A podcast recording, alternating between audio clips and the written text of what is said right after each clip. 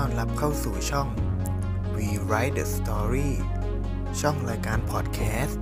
ที่จะนำเรื่องราวจากการเขียน มาทำให้เป็นเรื่องเล่าให้กับคุณผู้ฟังได้รับฟังกันดำเนินการโดยผมซันจะเป็นผู้ถ่ายทอดเรื่องราวให้ทุกท่านได้ฟังกันครับ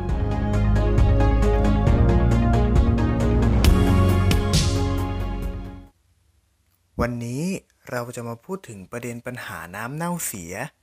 ที่เกิดขึ้นมาแล้วในอดีตครับ ซึ่งถ้ายังจำกันได้ดีนั้น ก็คือ ข่าวปลากระเบนลาหู พากันตาย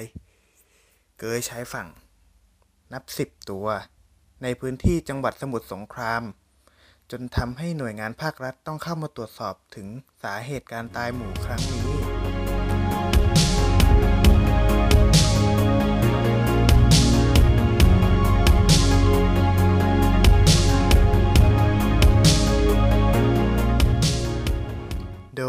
น่าจะมาจากสาเหตุการปล่อยน้ำเน่าเสียจากโรงงานจึงทำให้น้ำในคลองนั้น เกิดการปนเปื้อน จนทำให้มีสัตว์น้ำหลายชนิดรวมทั้งกระเบนราหูตายกันเป็นจำนวนมาก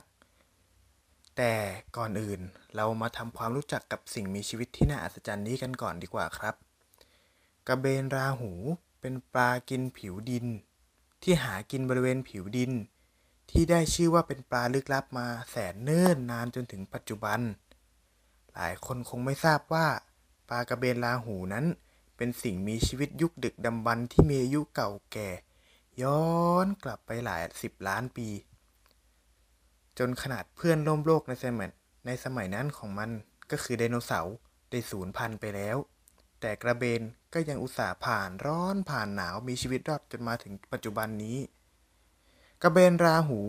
เป็นปลาที่ในโลกนี้มีเฉพาะในเกาะเบอร์เนียว แม่น้ำโขง แม่น้ำในเขมร และแม่น้ำในภาคกลางของไทยอาทิเช่น เจ้าพระยา แม่น้ำแม่กลอง และสาเหตุที่ได้ชื่อว่าราหู เนื่องมาจากลำตัวขนาดที่ใหญ่เหมือนราหูอมจันทร์ตามคติของคนโบราณ อีกทั้งยังมีความเชื่ออีกด้วยว่า หากใครพบเห็นหรือจับปลากระเบนราหูน้ำจืดได้ จะพบกับความโชคร้าย ขนาดของปลาชนิดนี้จึงใหญ่จนกลายเป็นปลากระเบนน้ำจืดที่ใหญ่ที่สุดในโลก เคยมีคนพบน้ำหนักถึง 600 กิโลกรัม ความกว้างกว่า 2.3 เมตร ความยาวตั้งแต่ปลายหัว จรดปลายหางที่บันทึกได้ใหญ่ที่สุดก็คือ 5 เมตร ทุกวันนี้โลกได้ระบุว่ากระเบนราหูจัดอยู่ในสัตว์ ใกล้สูญพันของ IUCN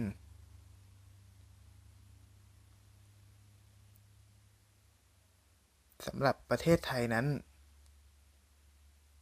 จัดว่าใกล้สูญพันอย่างยิ่ง ประเทศไทยนับเป็นแหล่งอาศัยตามธรรมชาติที่สำคัญมาก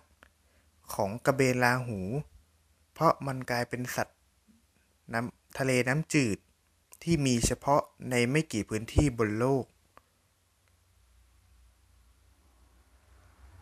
กระเบนราหู จึงถือเป็นสัตว์น้ำคู่บารมีของแม่น้ำในไทย ไม่ว่าจะเป็นแม่น้ำเจ้าพยา แม่น้ำแม่กอง อันควรค่าต่อการอนุรักษ์เป็นอย่างยิ่ง แต่กระนั้นกระเบนราหูกลับลดจำนวนลงเรื่อยๆ เพราะปัญหาการปล่อยน้ำเน่าเสีย หรือสารเคมีจากโรงงาน ที่ส่งผลกระทบให้ทั้งปลากระเบนราหู หรือปลาสายพันธุ์ไทยอีกหลายชนิด กำลังจะหายไปจากแม่น้ำของไทย เราควรช่วยกันรณรงค์ปัญหานี้อย่างจริงจัง และคอยเป็นหูเป็นตา เพื่อปกป้องสัตว์มหัศจรรย์ชนิดนี้ ไม่ให้สูญพันธุ์ไปจากแม่น้ำของไทย เพื่อให้ลูกหลาน ได้เห็นถึงความสวยงามของสิ่งมีชีวิตที่น่าอัศจรรย์ใจนี้ ก่อนที่มันจะหายไปตลอดกาล